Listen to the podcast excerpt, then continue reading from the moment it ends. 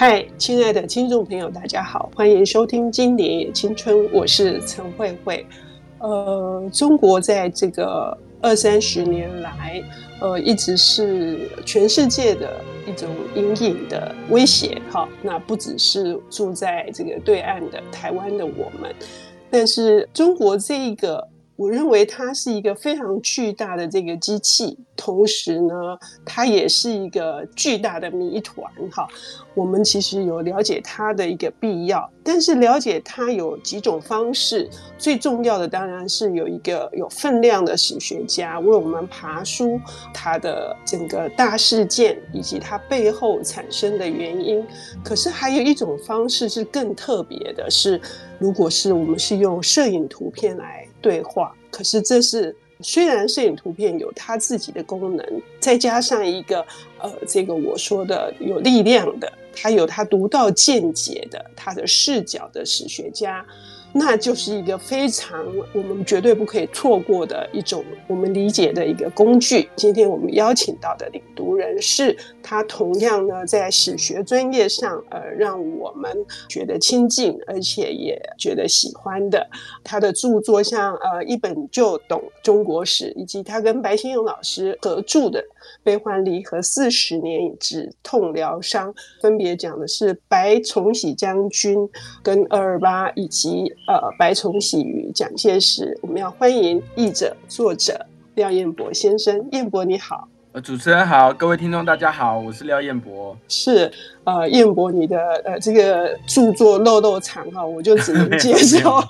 但今天要介绍的依然是这个石景谦呃先生的作品。可是不只是他哦，他还有一个那个秘密武器要给我们，是不是？对对对，就是这本书其实非常特别哦，就是因为呃石景谦。他在整个中文世界里面，他有他的专著，几乎都已经全部的中译了哈。大家坊间啦，就是业界一直在谣传，因为他的版权，英文版权哈，就是分为三家公司所持有，其中有一家他只有一本，那大家就在想说，哎，是不是就是那一本还没有被中文化这样子哈？后来这个出版社跟我接洽说，哎，我们有石景谦先生的书哈，石景谦。教授的书还没有翻译的，那你要不要接翻？我就其实我心里面很讶异，想说，哎、欸，我还有机会翻到石景谦先生的书啊，这样子哈。那后来才知道说，原来这本书是一九九二年左右哈。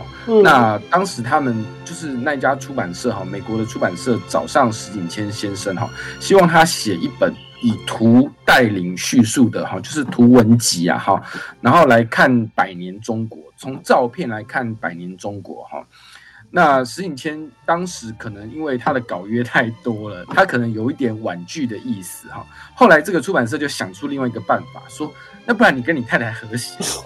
了，然后 所以这就后来就呃成就了这本书啊，因为是这是唯一一本石景谦跟他的太太金安平。好，女士也是一位历史系的教授哈。嗯，她研究是中国思想史嘛，对不对？是研究中国思想史。那我我们稍微呃介绍一下金安平女士哈，因为金安平女士她是一九五零年出生在台南，所以她是她是我们台湾出去的哈优秀的学者。那她的祖父哈是我们以前在历史系的时候都要读一本书哈，叫做。中国史学史哈，然后他的那个作者叫做金玉福，我后来才知道说，哦，原来金安平女士是金玉福的孙女啊，所以他们家学渊源啊，哈，就是真的很有那个历史的那种啊素养哈。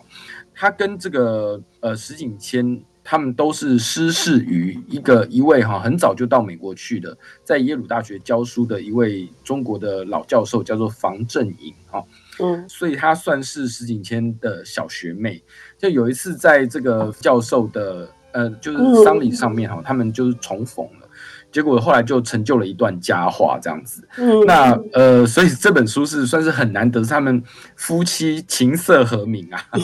然后一起写出来的一本好中国史图文。是，呃，这本书呢叫做《世纪中国》，哈，是近代中国百年图像史，也就是讲呃甲午战争的前一年一八六四年，一直讲到一九九六年。是，是，呃，算是如果我们是石景谦的这个粉啊，就是我们是他的读者的话。应该是很早就会读到《追寻现代中国》，那它有厚厚的三大本。当如果你想要偷懒一下，那你就可以来读，呃，这个今天燕博介绍的这个《世纪中国》，它就是在讲这一百年来，啊，从这个清朝的这个末期，或就晚年这边，到底整个中国发生了什么事，而且是图文并茂的方式，是。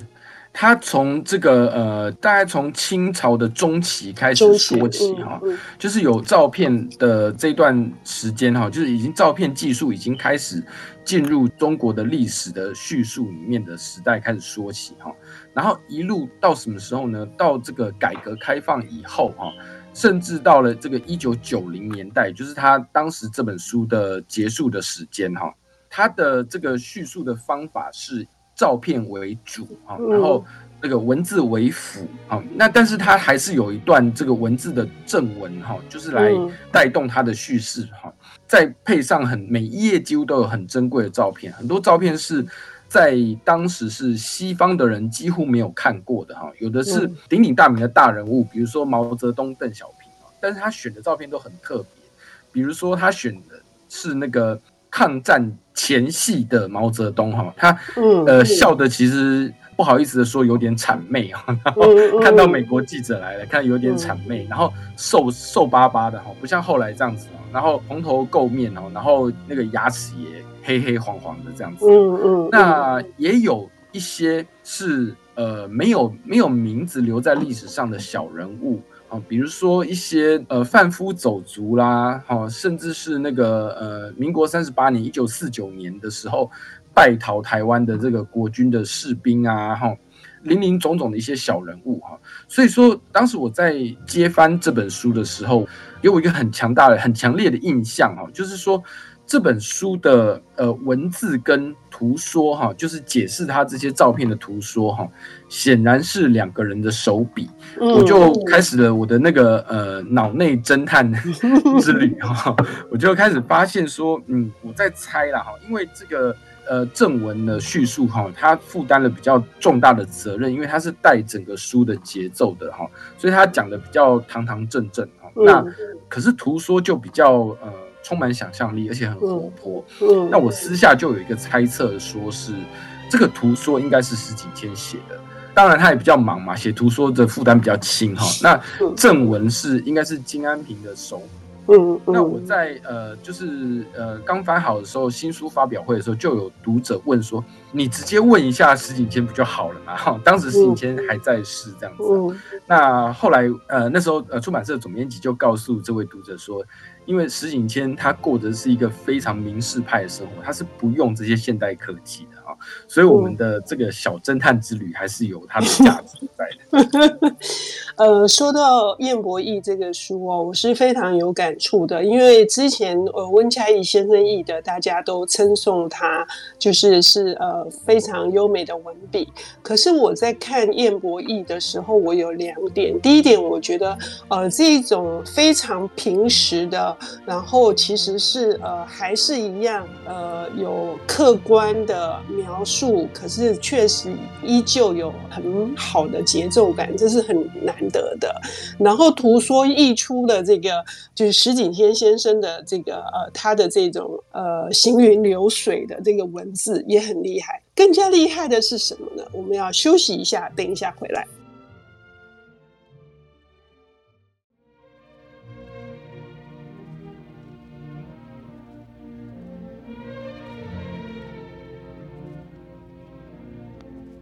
欢迎回到经典也青春，我是陈慧慧。我们邀请到的领读人是石景谦先生的最后最新引进的一本综译本，叫做《世纪中国：近代中国百年图像史》。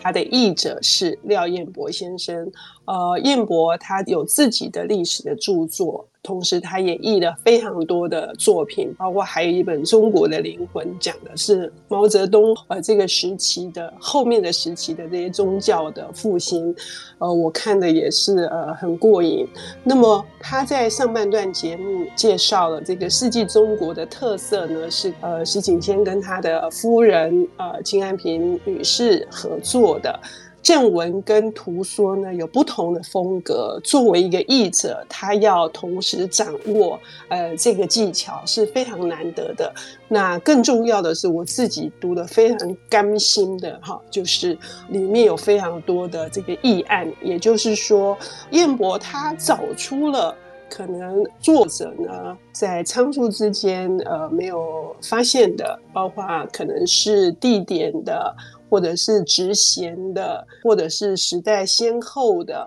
呃，这一些小小的错误，而且不少哦。彦博，你好厉害哦！呃，我其实因为我自己也写过类似的这样子中国史的一些、嗯、呃文字哈，那我其实从作者的角度可以完全的理解哈，就是因为你要驾驭这么长的时间哦，嗯、其实真的很困难。嗯、那尤其他的原来的面对的读者是西方读者，嗯，那有一些官衔哈，你如果要很精确的把它写出来，你会花大量的文字去解释它哦。其实呃，对于整个行文的节奏啦，或者说整个它的那个题材来说，都是不太适当的。所以我完全能够理解说，它有一些地方它可能。比较省略哈，或是说呃错误的地方，这样有一点小错误，其实是在所难免。难免，难免。是是是，完全不影响这本书在阅读的时候给我一个很大的重新补课。我都觉得，如果是高中生、大学生、研究生，其实你重新这样子一次的读完哈，又有这么精彩的图片，而且是收集各个全世界这么多重要的博物馆，还有私人。珍藏，我们真的是好好的上了一堂完整的课。对对对对对，就是呃，其实我觉得，尤其是他的图片呢，他的选择非常的呃，切入的角度很特别哦。我自己印象有有几幅图片让我就是有一种被冲击到的感觉哈，嗯、即使是那些历史对我们来说都已经是很熟悉的，嗯、对我来说了哈。比如说，在这个它的这个原文的第一百五十五页哈，这是用的图片哈，是通敌者和败战的一方哈。比如说，他是在讲这个纳粹德国驻中国的官员跟汪精卫在敬酒。哎，我很之前我没有看过哈，从来没有看过。然后这是大人物嘛，哈，就是有有名有姓的大人物。石景谦在图书里面就说哈，这个汪精卫啦，他以前是革命志士啦哈，然后后来跟蒋介石是政治盟友啦，结果后来他在一九四零年的时候跑去变成这个日本扶植的这个南京政权的首脑啦哈。还有他找的这个右下方的这个照片里面哦，他找到的是那个后来被呃审判的这个叫做楚明仪哈，这也是汪政权下面的一个人物。嗯，他找到这个楚明仪其实非常有趣哈，因为现在的人可能不太知道他了哈，但是这个楚明仪当时他有两个身份啊，一个身份就是汪政权的官员，但是另外一个身份更有趣，他是健美先生。嗯，就是说。果然，这个石景谦他别具慧眼啊，他看得出有一些很有趣的东西哈，比如说那么多的汪政权的官员，他就选了一个，然后放在放在上面，就是他是汪政权的官员兼健美先生哈，这个东西这种双重身份斜杠人生，放在现在还是 哦，还是会大家会觉得说很特别。嗯，那我觉得说哇，这个他选照片的这个角度哈，他的眼光真的好厉害。嗯，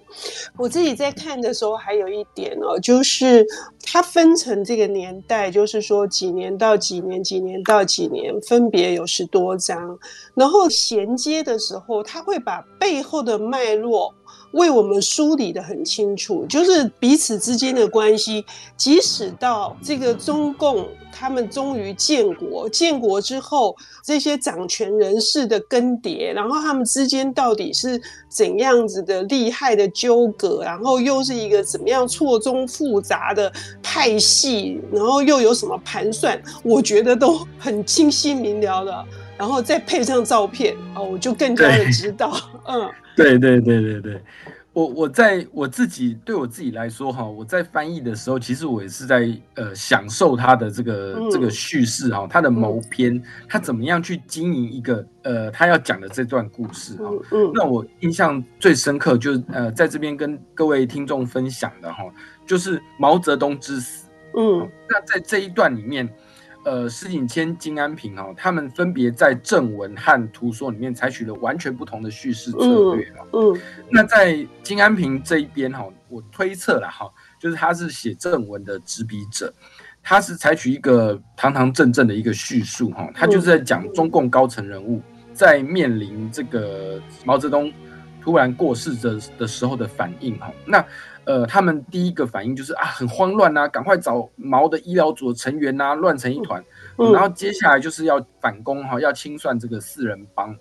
就是江青跟他的下面的四个哈干将这样子哈，嗯，要把他抓起来，然后把文革后来造成的破坏哈责任全部都归到四人帮的头上去。在图说里面哈，石景谦采取了完全不同的方式来讲同样一个故事哈，他用的是这个毛的御医哈。嗯，李志飞的回忆，他说他们要把毛做防腐处理，结果大家手忙脚乱，就灌进太多的福马林，二十二十公斤，对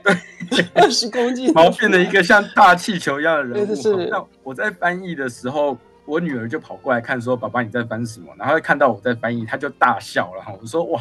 石景谦真的好厉害，他可以让一个国小的学童哈，然后看到这一段就就有会心一笑哈。”那。我真的觉得他的叙事功力跟那种捕捉历史场景的能力非常好。那同样的，石景谦也找了另外一个，就是张荣，嗯，现在的英籍的华裔的作家张荣，他的回忆哈，他说他的母亲呐哈，然后还有就跟他他的回忆录里面哈，他说在呃毛过世的时候，大家都在哭哈。那他呢？他就把这个头倚在他的同学的前面哈，然后就也前面同学的肩膀上啊，假哭这样子。嗯嗯，还 他还写书，还发出声音，对不对？还刻意发出声音，对，刻意的发出声音哈。那就是他从这个角度来看，那种政治的一个强加在人哈个人的身体，限制你的自由，限制你的表达自由哈。然后呢，从你看。这样子，毛泽东之死哈，就从上层的这个中共人物的表现哈，然后到了中共的在当下的一些哈，他们官方可能会删除、过滤的一些手足无措，以及这个民众哈，有人是发自内心的哭啊，毛主席死了，红太阳死了，也有人是觉得说，哎，我只好假哭配合一下这样子，那这个整个的呈现就非常的丰富而且立体。嗯，呃，这一段我也印象非常的深刻，就是呃正文的部分呢，它的节奏其实是紧张的，因为华国锋是被指定的，呃，就是毛泽东呃留下了类似是，就是他要接班的，就是你办事我放心嘛，他给他遗照，对，所以华国锋就开始要铲除这个四人帮，可是你再来看图说的时候，看到这个，这里面还有就是说。其实石景谦是呃轻轻的带到，但是呢，彦博在里面做了蛮多的补充的哈，引得他用议案的方式把这个石景谦想要说的话，图说想要说的话。呃，让它更加的完整跟清晰。所以呢，这本书呢，我们可以看出非常非常多的门道，也可以看出很多的乐趣。当然，最重要的是，呃，为我们再重新的上一堂这个近代中国的百年史。非常感谢彦博带来这本好书，谢谢，谢谢。谢谢。